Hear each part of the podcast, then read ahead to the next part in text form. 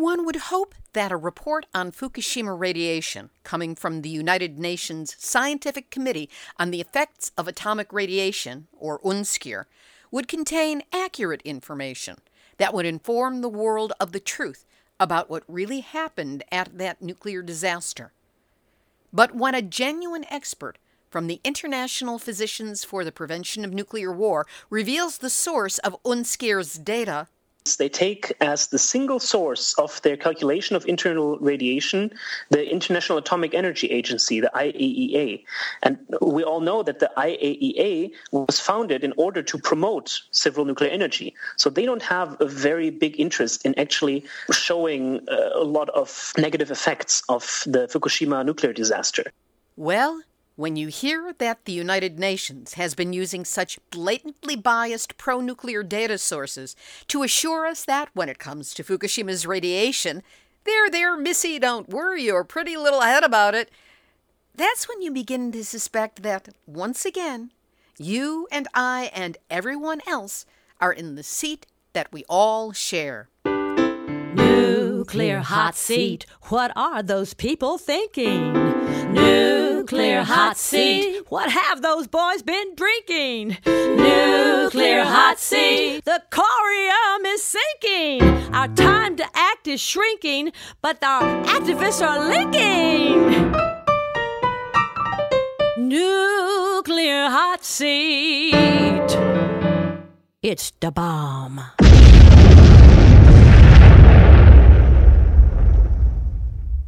Welcome to Nuclear Hot Seat, the weekly international news magazine keeping you up to date on all things nuclear from a different perspective. My name is Libbe HaLevy. I'm the producer and host, as well as a survivor of the nuclear accident at Three Mile Island from just one mile away. So I know what can happen when those nuclear so-called experts get it wrong. This week, we revisit one of Nuclear Hot Seat's most important interviews with Doctor Alex Rosen of the International Physicians for the Prevention of Nuclear War. We speak about that group's analysis and smackdown of the United Nations UNSCEAR report on Fukushima's radiation impact.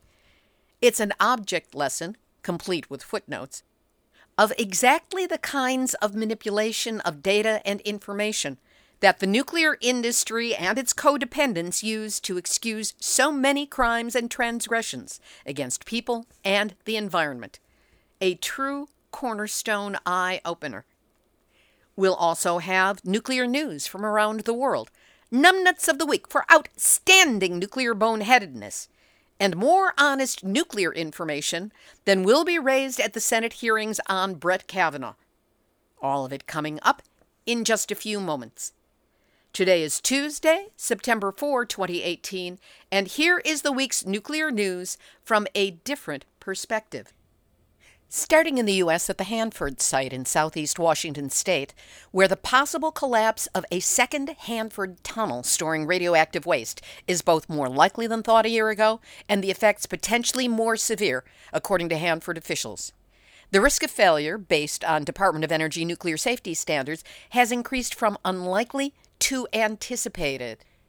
Dan Wood, Chief Operating Officer of the C H two M Hill Plateau Remediation Company, a Hanford contractor, said it would be a significant event with the potential for the airborne release of radioactive particles. He went on to say, structural failure has to be anticipated. It's going to happen. It's a sixty-year-old facility. It is corroded. Sooner or later, it is going to go. Eastern Washington is an agricultural region with wheat and fruit among the crops exported. In Colorado, more controversy around the Rocky Flats proposed new wildlife refuge consisting of the buffer zone around the former plutonium pit manufacturing facility and Superfund site. Seven Denver metro area school districts have already barred school-sanctioned field trips to the preserve, and a top local health official says he would probably never hike there. A town is suing over what the soil might contain. Though the area, about twenty miles northwest of Denver, claims to have been cleaned up and declared safe by the government, plutonium remains in the ground where the facility once stood, and many doubt the thoroughness of the cleanup, We'll have a full report on this on next week's Nuclear Hot Seat.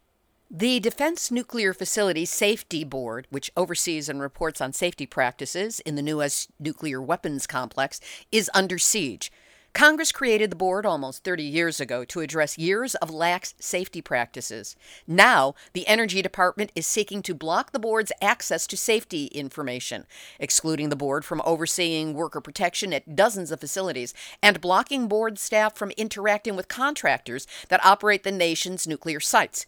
We'll have links up to two articles on this very important issue, one by Bob Alvarez from the Bulletin of Atomic Scientists, Safety in the Nuclear Weapons Complex, and by Rebecca Moss of the Santa Fe, New Mexican, and ProPublica, Nuclear Safety Board Slams Energy Department Plan to Weaken Oversight.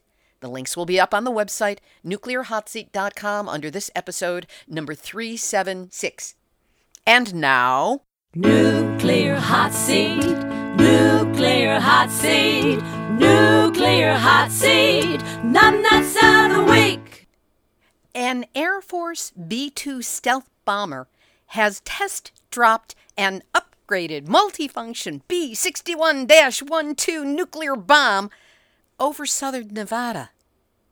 It happened earlier this summer at Nellis Air Force Base in southern Nevada, marking a new developmental flight test phase for the upgraded bomb, according to the Air Force.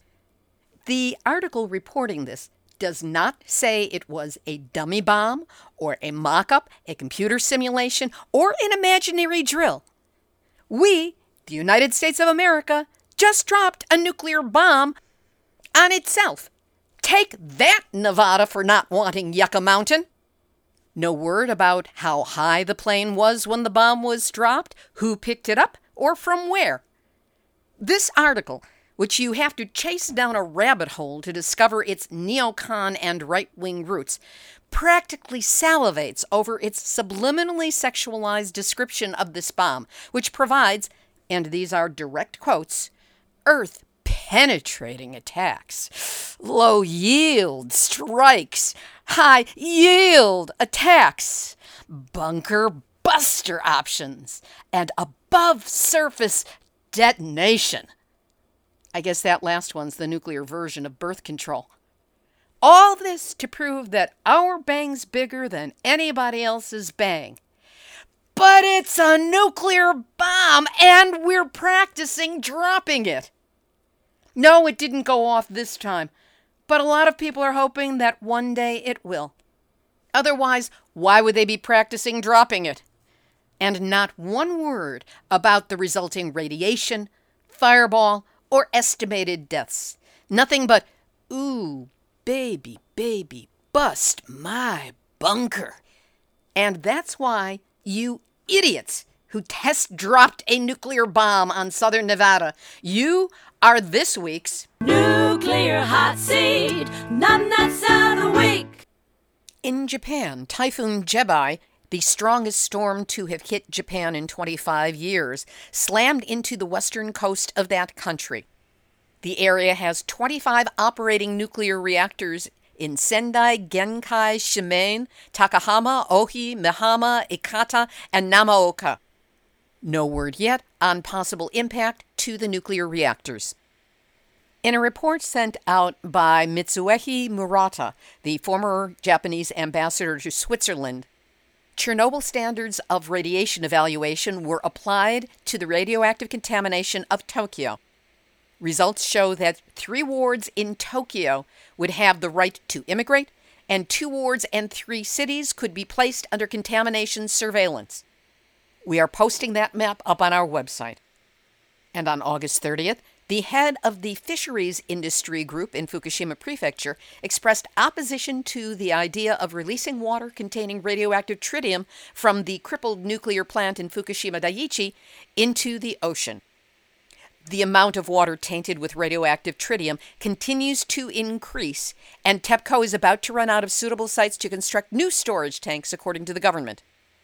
A June twenty sixteen report by so-called experts suggested releasing the polluted water into the sea after it is diluted with fresh water, but it would not make the radiation any weaker. It would just diffuse it and spread it out and disperse it to a greater area. No solution there. In the U K, cancer rates at Burnham-on-Sea, five miles downwind of the Hinkley Point nuclear power plant, is showing cancer rates up to six times higher than average. The study by Doctor Chris Busby found residents are more likely to get kidney cancer, cervical cancer, breast cancer, and leukemia. And South Africa has dropped its nuclear energy expansion plans and will increasingly harness renewable sources. They won't reconsider this change in policy until twenty thirty at the earliest. We'll have this week's featured interview in just a moment, but first, I recently came across a list of words that were describing a certain kind of person. Those words were kind, caring, compassionate, helpful, friendly, fair, hardworking, generous, and honest. And I thought, that's you! You, the listeners of Nuclear Hot Seat. I am deeply grateful to all of you kind, caring, compassionate, helpful, friendly, fair, hardworking, generous, and honest people who take the time out of your lives to listen to this show. And I've got a really soft spot in my heart for those of you who choose to help us out with your support. Now, full confession. I have a birthday coming up at the end of this month.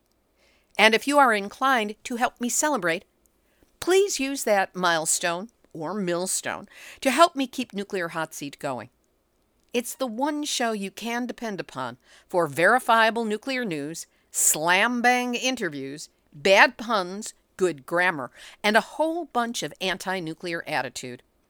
To donate right now, you can temporarily hit the pause button. You'll go back and turn this back on, but hit the pause button on this recording and go to nuclear hot seat dot com. Once you're there, click on the big red donate button to make a one-time donation or recurring donation of any size. Or if you want an easy way to sustain us on an ongoing basis, click on the big green donate button to quickly and easily set up a monthly five dollars donation. Please do what you can to help Nuclear Hot Seat stay up and running as we search out and share information that the nuclear industry would really rather you not know. However you can help, know that your assistance is necessary, appreciated, and that I am truly grateful. Now here's this week's featured interview. I relish the opportunity to again share with you one of the most important interviews I've conducted in the seven and a half years of Nuclear Hot Seat. It's with Doctor Alex Rosen, a German pediatrician who is vice president of International Physicians for the Prevention of Nuclear War in Germany and a former vice chair of the International I P P N W Board of Directors. In April of twenty fourteen, the United Nations Scientific Committee on the Effects of Atomic Radiation, or UNSCEAR, published a report that seriously, if not criminally, understated the health dangers of the Fukushima nuclear disaster. I P P N W, the European arm of Physicians for Social Responsibility, launched a counter-report, making certain that it was entirely footnoted with scientific papers, peer-reviewed, and vetted before releasing it in two thousand fourteen.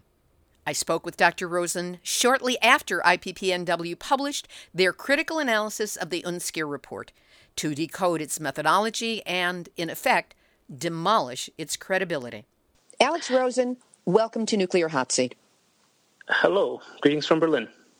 What is the International Physicians for the Prevention of Nuclear War, or I P P N W, and what is your position in regard to it? I P P N W is an international N G O founded in nineteen eighty by a Soviet and an American cardiologist who had the crazy notion to not just save their patients, but the whole world by making everyone understand the true dangers behind nuclear weapons. They managed to get the leaders of their two countries down to negotiate arms reduction and received the Nobel Peace Prize in nineteen eighty-five. I P P N W has been around since the nineteen eighties and has expanded its mission not just to work against nuclear weapons, but also against all parts of the nuclear chain. That is, the uranium mining, the civil use of nuclear energy, the military use um, of nuclear weapons, all the way to the problem of nuclear waste.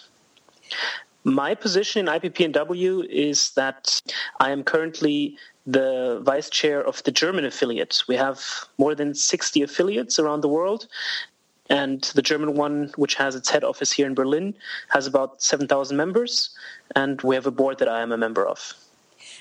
What is the I P P N W's previous relationship or stance as regards UNSCEAR? UNSCEAR, the United Nations Scientific Committee on the Effects of Atomic Radiation, has been widely criticized, not just by I P P N W, but by doctors and scientists around the world for its stance on uh, nuclear energy, especially regarding the um, accident or the catastrophe in, in Chernobyl.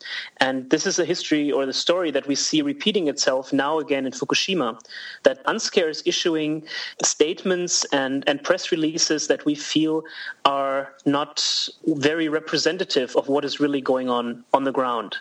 So I P P N W Germany has been criticizing UNSCEAR ever since Chernobyl for its stance on promoting uh, or whitewashing nuclear catastrophes. And right now we are working together with more than a dozen other I P P N W affiliates around the world, including the U S affiliate, on actually making known and making making public what UNSCEAR is, is saying and uh, where their report about the Fukushima disaster is wrong. I P P N W has issued a critique, an annotated critique of the UNSCEAR report on Fukushima. Before we get into the specifics of it, how was this put together? Well, we are an international organization, so we have people all over the world working on this topic. And mainly the U S and the German affiliate have been uh, working on, on this topic of the UNSCEAR report, meeting regularly on Skype calls, um, sending each other documents, exchanging views, and getting expertise from all over the world, from India, from the U K, from Australia, from Austria and Switzerland, from some of our African affiliates like in Nigeria. Scientists and doctors all across the world bringing together their expertise on the health effects of ionizing radiation in order to really take a critical look at UNSCEAR's findings and make public what we feel is, is wrong or is missing. There are ten specific conclusions that were reached by this critical analysis as regards the UNSCEAR report. Let's go through them individually so you can explain to us the exact factors that led to the conclusions and the criticisms that you have about the report. The first is that the validity of UNSCEAR's source term estimates is in doubt. Yes. Um, when we looked at UNSCEAR's report, the most obvious question that we had, first of all, is which facts do they base their calculations of the health effects in Fukushima on? And one of the most important parameters when you look at uh, radioactive contamination is, of course, how many radionuclides, how much radioactivity was released by the accident. And there are several calculations or estimations that are circulating internationally by different organizations, and they give different numbers on the size or the magnitude of radioactive emissions. And what UNSCEAR does is it doesn't take the most neutral source. It doesn't take a median between the highest and the lowest estimation. It doesn't take a source that you could argue this would be the most uh, most believable. They take the Japanese Atomic Energy Association scientist whose estimation on the amount of, of radioactive emissions is lower by a few factors than the estimations by neutral sources like the Norwegian Institute for Air Research or the Austrian Central Meteorologic Institute.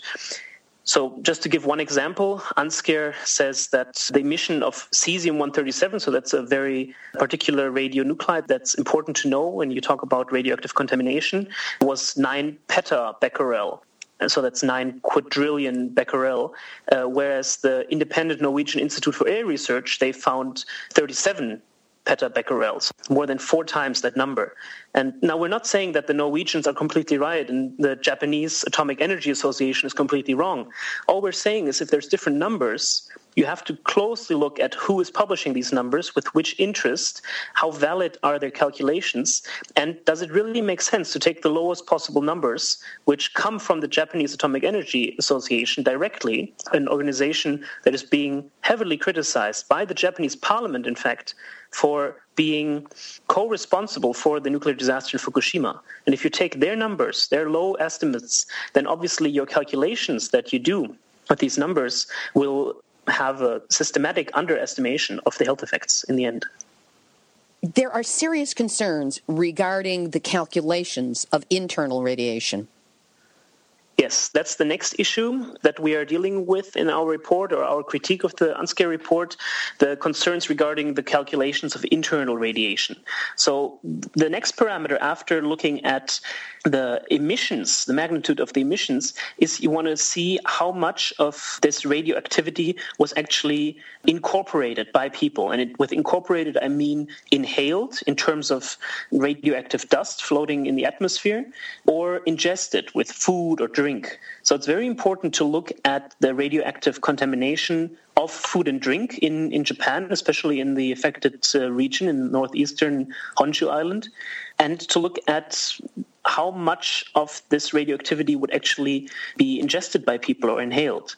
And in order to do that, you need to have food samples, first of all. You need to go on the fields and in the markets and actually take samples in order to calculate or estimate how much radioactivity is in everyone's food. And you need to make assumptions on the amount of food people eat, the origin of their food. And what UNSCEAR does is, first of all, they base their entire calculations on internal radiation on one single source. And now this source could be an independent scientific uh, committee or an organization that has done independent testing. But instead, what UNSCEAR does is they take as the single source of their calculation of internal radiation the International Atomic Energy Agency, the I A E A. And we all know that the I A E A was founded in order to promote civil nuclear energy. So they don't have a very big interest in actually showing a lot of negative effects of the Fukushima nuclear disaster. In fact, you could say they're very biased, and they're not the best source to base calculations of internal radiation on. But this This is what UNSCEAR does. They take the I A E A food database as the single source of their calculations, and um, nowhere in the document, in the UNSCEAR report, does it say how these samples were taken, who took them, where they were taken, when they were taken. It just refers to a spreadsheet, the food database, which never appears in the document and which is supposed to be published at a later point in a sort of addendum, but which still isn't available to researchers and independent uh, scientists like us wanting to see where this data actually comes from. So there's no way to check or to control how valid these food samples were. What we do know is that the I A E A database, of which certain parts have been published by the W H O, shows maximum levels of, of radioactive contamination, which are much lower than even the Japanese government's numbers. So we're very worried that by taking this database as the single source, you're actually underestimating the effects of internal radiation. And adding to that, the assumptions that UNSCEAR bases its calculations on, assumptions on the amount of food that people eat from the affected region, the amount of checks and uh, and controls that are taking place in Fukushima, these assumptions are just are just wrong. They're not based on reality, and they draw a picture that is much too optimistic in our view. Another issue that was raised by the critique of UNSCEAR's report is that the dose assessments of the Fukushima workers cannot be relied upon. Yes, this is uh, another point where, again, we're talking about uh, which sources you base your calculations on.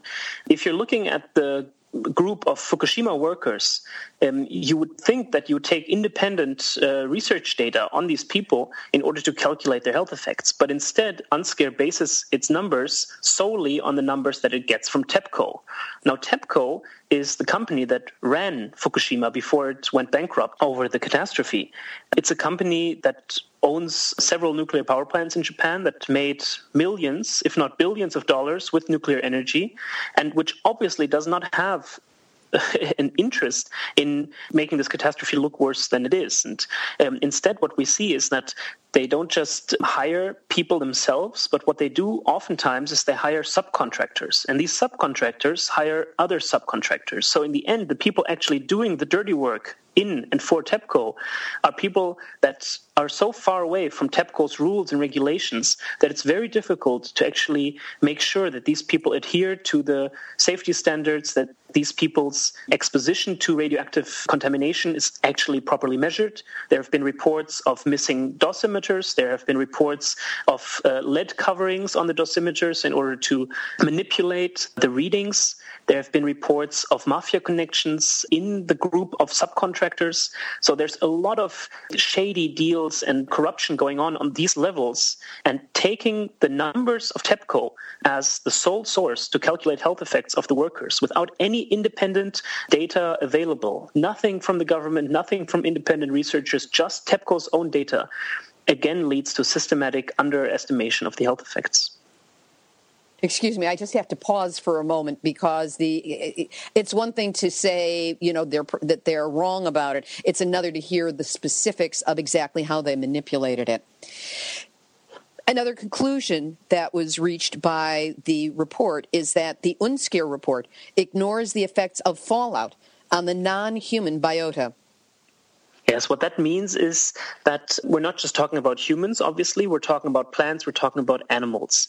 And what we've learned from Chernobyl is that, especially in the animal population, you are much better able to demonstrate health effects and transgenerational effects, not just on the animals that were alive and present at the time of the disaster, but their offspring generations down the line. And obviously with butterflies or mice, you have much better chances at researching these transgenerational effects than, than you do in a, in a human population where obviously people are not guinea pigs. So um, what scientists have been doing, and uh, there's a very active U S group around Tim Mousseau, who's a, a scientist who's been traveling to Chernobyl for many years, catching birds and looking at, at different types of animals and their health effects in regards to, to radioactive contamination. And they've been able to find several very meaningful health effects concerning fertility, concerning mutations, and all of this knowledge is out there. It's, it's published in peer-reviewed journals. It's there, and you can research it on the internet. But it doesn't appear in the UNSCEAR report. What the UNSCEAR report says is that there's no real data on the non-human biota, and therefore they did not take it into consideration. And this is something that we are criticizing, obviously, because you can't say because something happens to butterfly, it will also happen to humans. But at least, and this is what we know from pharmacological studies and other, other health studies, you can deduce something from it. And you can say, well, if this happens in all types of mammals, why shouldn't it happen in human beings? And especially the transgenerational effects, which are so difficult to demonstrate in, in a human population, can be demonstrated, can be seen, can be proven in animal populations. And that's at least food for thought. It's at least something that should be considered. And you, you should say, well, we see this effect in animals. We see this effect in plants. We expect a similar effect in human beings. How large it is, we don't know at this point, but at least it's ground enough for further research. But this is not happening. And this is our, our criticism. And what we're doing in, in our paper is basically listing some of the findings of Tim Mousseau and his group and asking UNSCEAR to include it in, in, in future future publications. The next issue that was raised by the critique was the special vulnerability of the embryo to radiation, and that it was not taken into account. Yeah, this is an issue that's very important to me as a pediatrician. Human beings don't react to radioactivity the same way.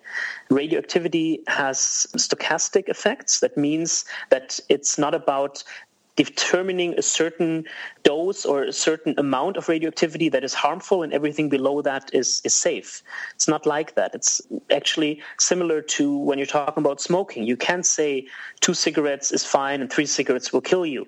It's all about chances that you take. And the more you smoke or the more contact you have to radioactive exposure, the higher your chances of actually getting a disease or getting cancer. And obviously this is, like in smoking, very dependent on your own genetic background, on your own immune system. So obviously someone who has a very good immune system, who is rather good at repairing cell defects from radiation or other toxins, will have a lower chance of actually catching cancer, for example, after being exposed to radiation.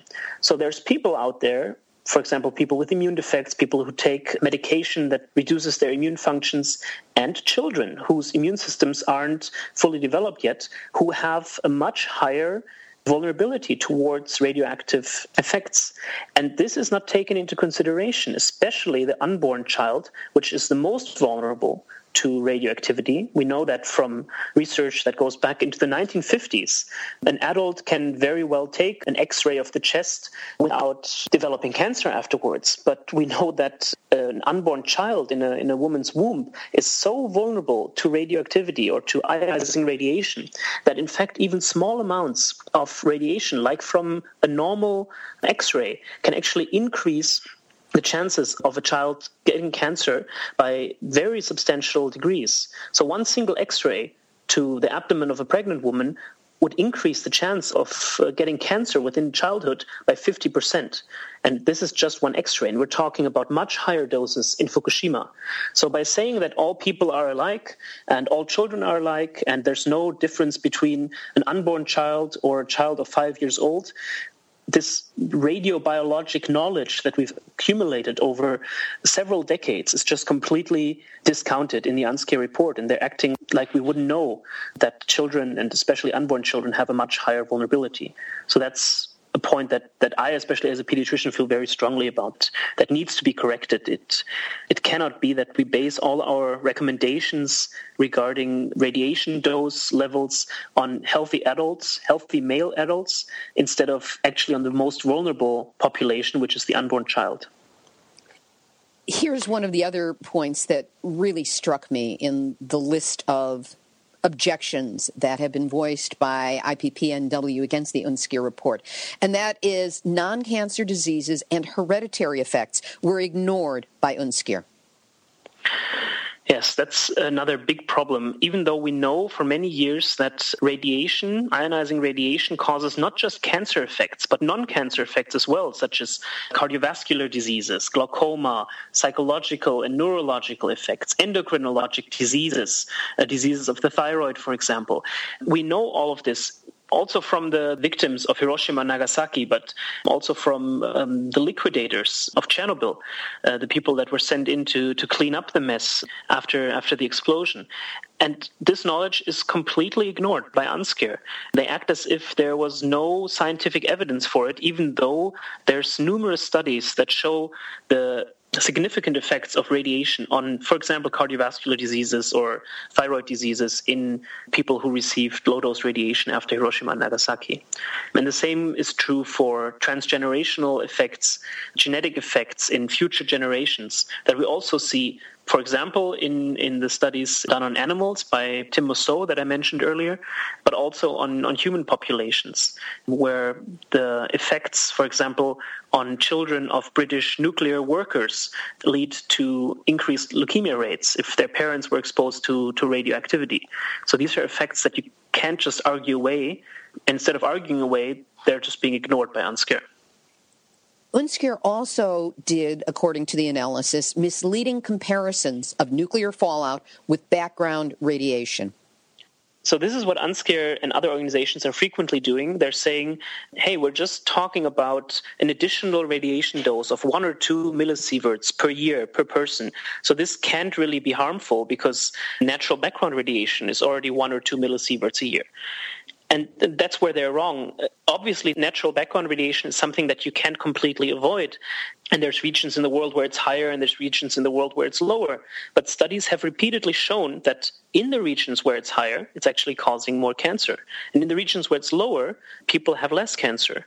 And people who are exposed to more radon gas in, in their homes because they live in an environment that is very rich in radioactive substances in the ground have higher cancer rates. And people who fly a lot, transatlantic flights, and have increased cosmic radiation, they get more cancers. And people who are exposed to higher degrees of terrestrial radiation, they also have a higher cancer rate, because the correlation between cancer and, or the chance of, of getting cancer and radiation dose is linear, linear without a threshold. So it goes down to zero. Even small radiation doses lead to a a measurable rise in the chance to develop cancer. And there is no threshold under which you can say everything is safe. And this is the, the story that they're trying to, to sell to people. If it's just one or two millisieverts per year that you're exposed to because of Fukushima fallout, then you don't have anything to worry about. But that's not true. That's like saying to someone, listen, you're just smoking one cigarette a day, that's something that everyone smokes, so you shouldn't worry about it. But people who want to live healthy lives, people who don't want to be exposed to radiation, people who don't want an increased cancer rate, they should have the right to live in an environment that is healthy and that is free of radioactive contamination from, from nuclear fallout. This is something that's man-made. It, it's preventable. And in the regions where it's not preventable anymore because fallout happened, you should give options to the people to move to other places. But this is not happening. This next conclusion, number eight, is, I think, masterful understatement. And that is that the I P P N W says that UNSCEAR's interpretations of the findings are questionable. Yes, what we mean by that is it's not just that they base their calculations on the data and the assumptions, and it's not just the way that they calculate it, but in the end, they draw conclusions. And these conclusions, you could say, okay, now we can calculate how many deaths or how many cancer cases are to be expected. But UNSCEAR doesn't do that. They don't seriously discuss their findings. So, I mean, we're walking a tight line here. On the one hand, we're criticizing UNSCEAR for systematically underestimating the health effects. On the other hand, we are asking them to at least use the findings that they have and interpret them in a way for people to understand them. It's not very useful to tell people this is the collective dose that the population will be exposed to, because people can't really do anything with that number. But if you take this number and you you actually use the risk factors that, that are publicly available and you calculate what health effects, what number of cancer cases or cancer deaths this leads to, then you can tell people what they actually can expect. And at the same time, we have to say that these expectations or these these estimations are probably still an underestimation due to the, the factors that we mentioned earlier. Another criticism brought forward is that the protective measures taken by the authorities are misrepresented. As UNSCEAR mentions in its report, that radiation exposure to the population would have been much higher if the government hadn't protected the population so well. And while this is obviously true, population could have been exposed to more radiation in, in Japan. We feel that it's wrong to cheer the Japanese government for its wonderful uh, cleanup efforts or its wonderful preventive efforts, because actually what happened in Fukushima, and this is not our opinion, this was, was written by the Japanese Parliament's investigation committee, was a complete breakdown of the measures that should actually have protected the population. There was complete and utter chaos. People did not know what they were doing. There were no plans in the drawer. The prime minister was completely taken by surprise. He didn't know that Japan had, for example, a radiation tracking system in place that could have let people know where radiation was actually traveling to. Instead, people were evacuated from areas of low radiation to areas of high radiation because no one in the upper echelons knew that this the system existed. We all know that stable iodine tablets can prevent radioactive iodine from a nuclear catastrophe from traveling to the thyroid and causing thyroid cancer. But in Japan, these stable iodine tablets were not distributed to the population in order to prevent a mass panic.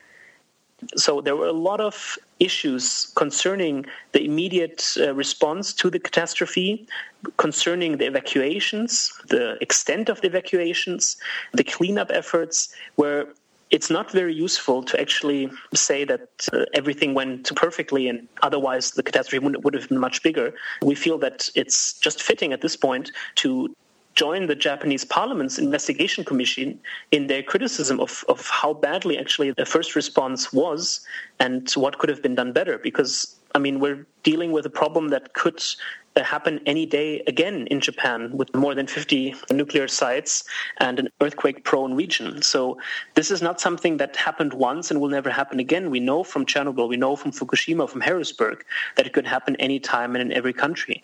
So in order to improve the safety plans and the public safety for the population, it's not very useful to just say this time everything went well, because it didn't. And obviously it could have been much worse, yes. Japan was very lucky, so to speak.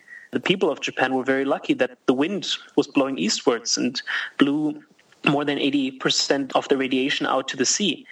If the wind had blown south, even just for one day, the metropolis of Tokyo would have been subjected to radioactive fallout. And this is something that we don't want to imagine what that would have caused. But in effect, there was just one day of wind going northwest, which now is causing most of the problems that we're seeing in the, in the heavily affected um, cities and communities. Just from one day of radioactive fallout, all the other days the Japanese were lucky enough that the wind blew east. So yes, it's some way you can say that um, this catastrophe could have been much, much worse. The last point made is that conclusions from collective dose estimates were not represented. Yeah.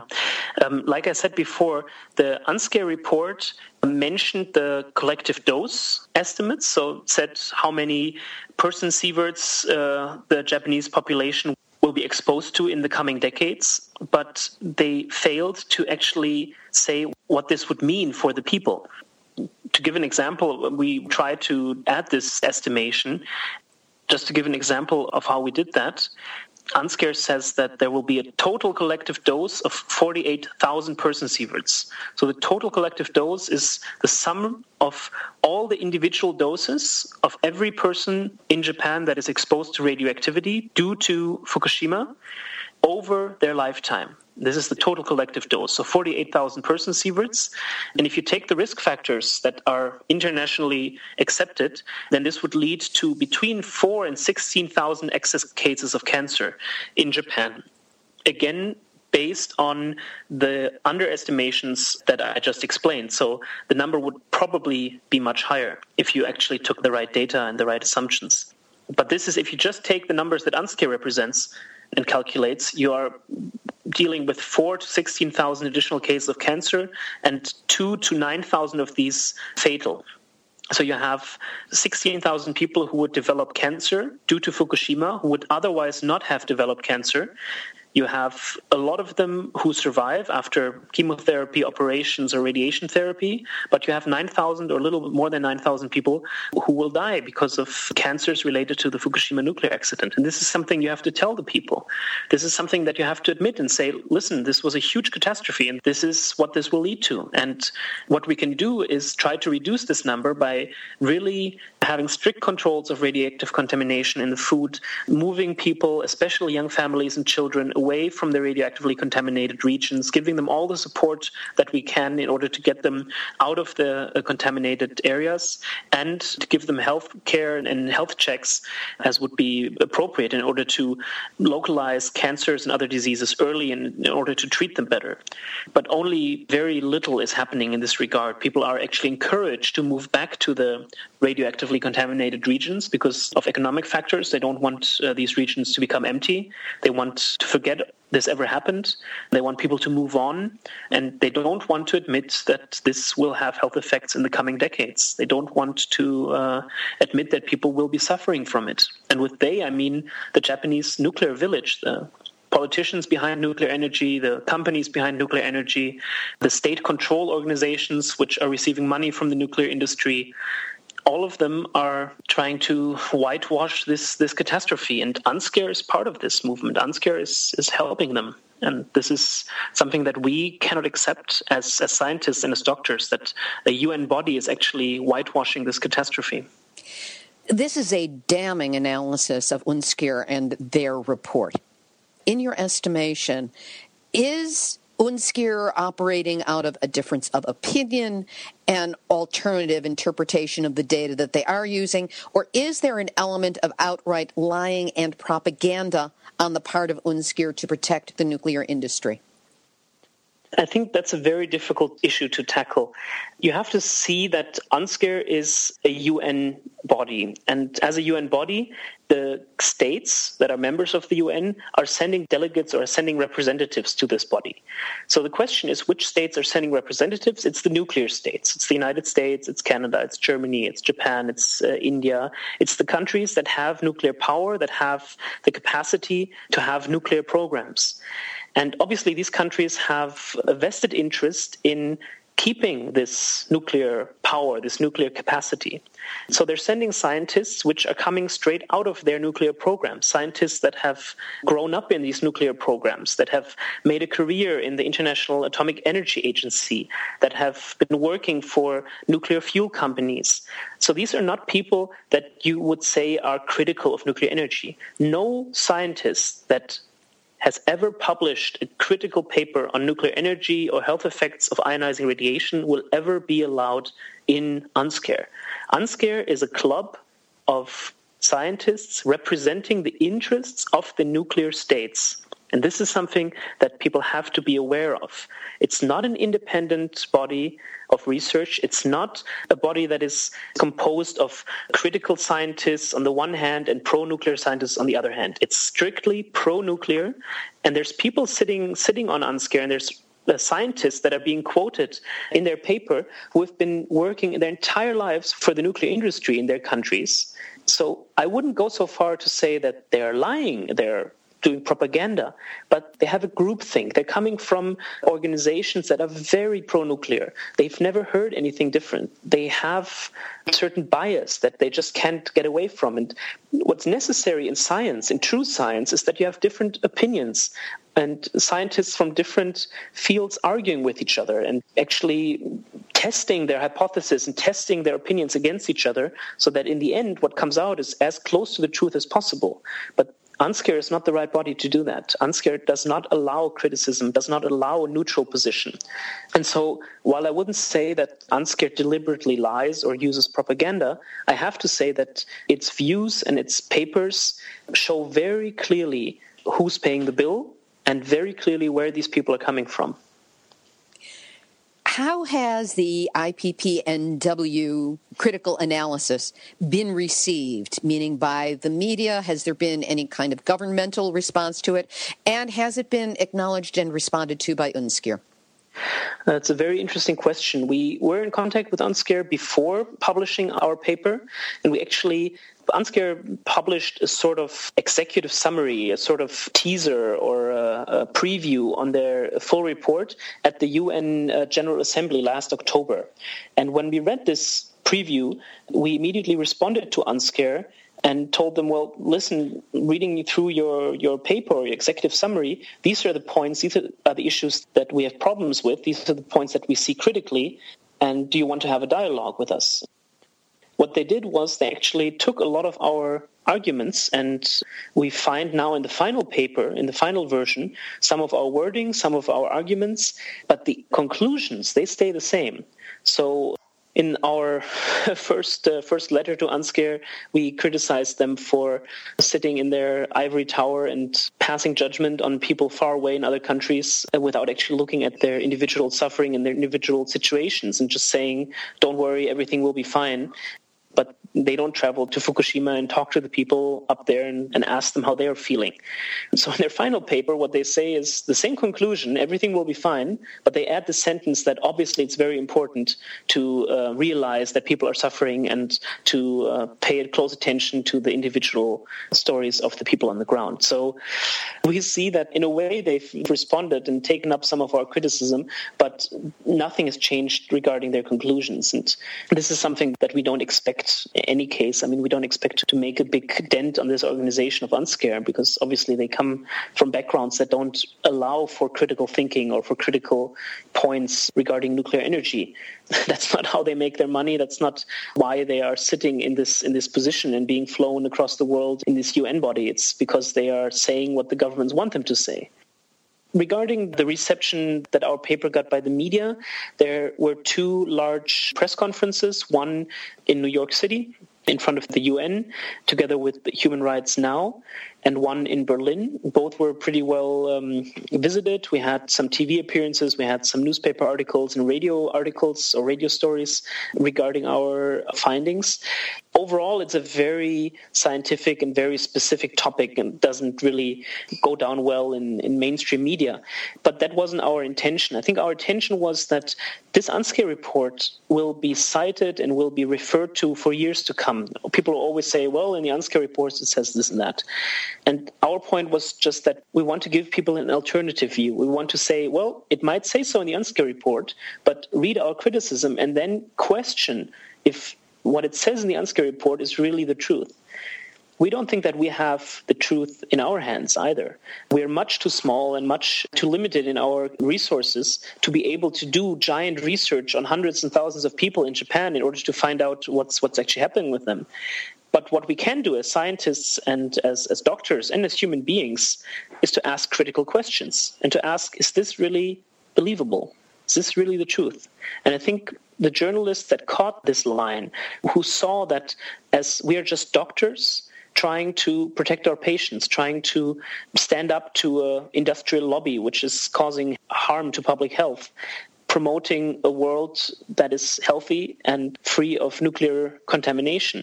I think these journalists, they got it right and they were able to spread our message. And we hope that in the coming years and decades, when people look at the UNSCEAR report, they will also find our report and have maybe a more critical or unbiased view of UNSCEAR's findings.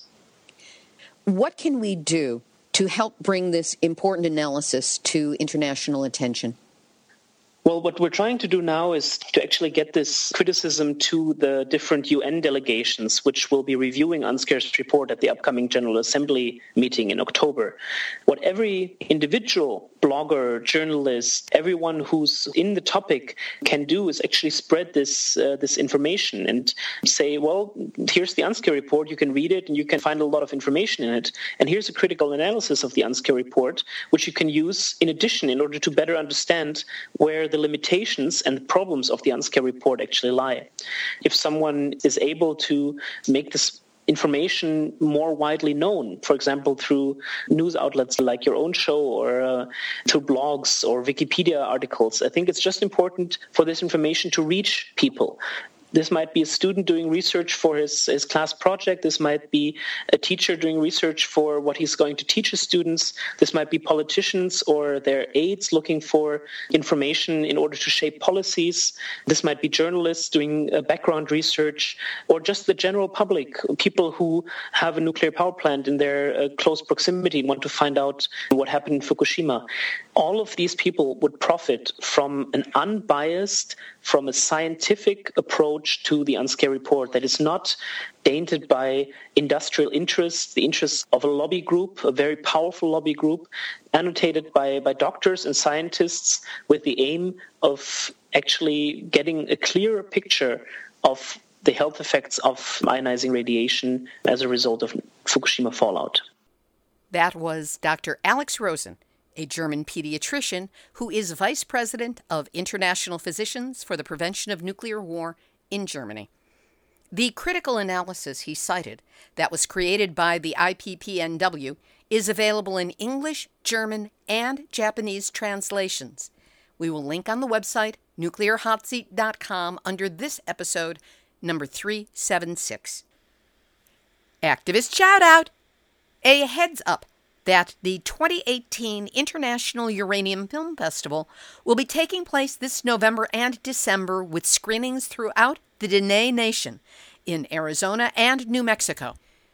It begins with screenings at the Navajo Nation Museum on November twenty-ninth, with screenings in Window Rock of the Navajo Nation scheduled for November twenty-ninth and thirtieth, and after that screenings in Flagstaff, Arizona, Albuquerque, Grants, and Santa Fe, New Mexico, going through December ninth. They are currently selecting the films which will comprise the International Uranium Film Festival, and especially encourage Native American and women filmmakers to send in their films about uranium mining or any other nuclear issue to the festival. This is an exciting event with its ingathering of activists and filmmakers literally from around the world. I have had the privilege of covering it in twenty fifteen in Quebec and twenty sixteen in Los Angeles, and hope to again be able to attend the events in New Mexico to report on the films and interview the filmmakers and other activists for Nuclear Hot Seat.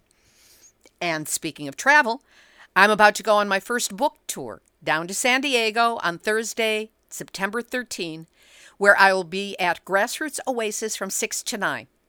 That's where I will be reading from my book, Yes, I Glow in the Dark, One Mile from Three Mile Island to Fukushima and Nuclear Hot Seat, including passages about what it was like to be alone in the house with no transportation and hear that nuclear warning message coming down the street in Middletown, Pennsylvania, how the nuclear industry uses the same techniques as sexual abuse perpetrators to keep its victims silenced and disempowered, and how what I call nuclear spin speak, language manipulation, keeps letting the nuclear industry get away with what they get away with. I will also be providing an up-to-the-minute update on what's been happening at San Onofre. That's the same week that the Nuclear Regulatory Commission will be examining San Onofre in light of the August third near miss of a major accident. So there may be some very compelling, timely updates provided. And before you leave, we'll all have time for networking and organizing. If you've already bought a copy of the book, bring it on down and I'll sign it for you. And if you haven't yet, we'll have a limited number of books available for purchase on site. Again, Thursday, September thirteenth, six to nine at Grassroots Oasis in San Diego, and I will have a link to the Facebook invite up on the website, nuclear hot seat dot com, under this episode, number three seventy-six. Here's today's final thought. Enough about me. I'm going to finish up this recording and head out to nature. And I suggest you do that too. Being in touch with the beauties of Earth's natural environment reminds us all of exactly what it is that we're fighting for. This has been Nuclear Hot Seat for Tuesday, September fourth, twenty eighteen.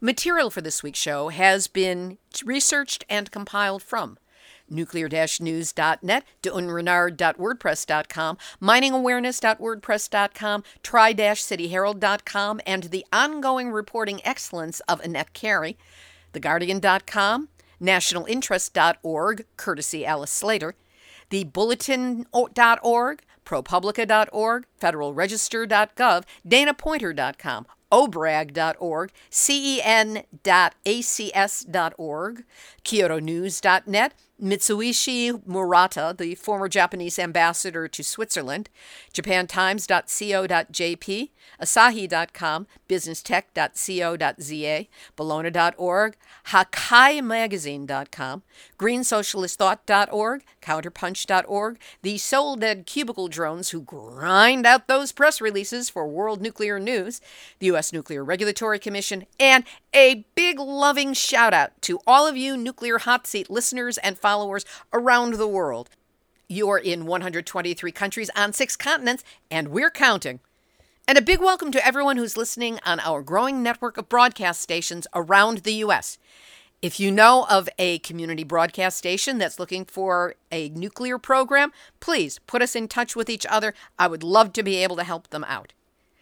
Theme music written by me, sung by Marilee Weber, accompaniment by John Barnard, recorded at Winslow Court Studio in Hollywood.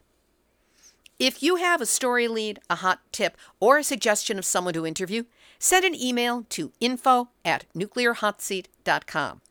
And if you appreciate weekly verifiable news updates about nuclear issues around the world, take a moment to send a donation of any size to nuclear hot seat dot com.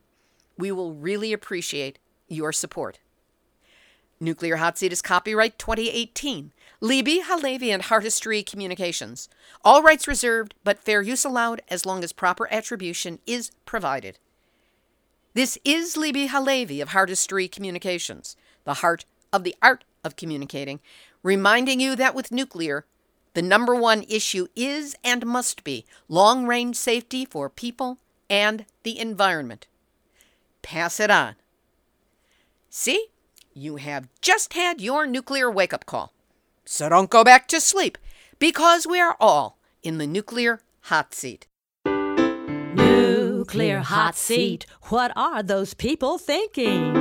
Nuclear Hot Seat, what have those boys been drinking? Nuclear Hot Seat, the corium is sinking. Our time to act is shrinking, but our activists are linking. Nuclear Hot Seat. It's the bomb.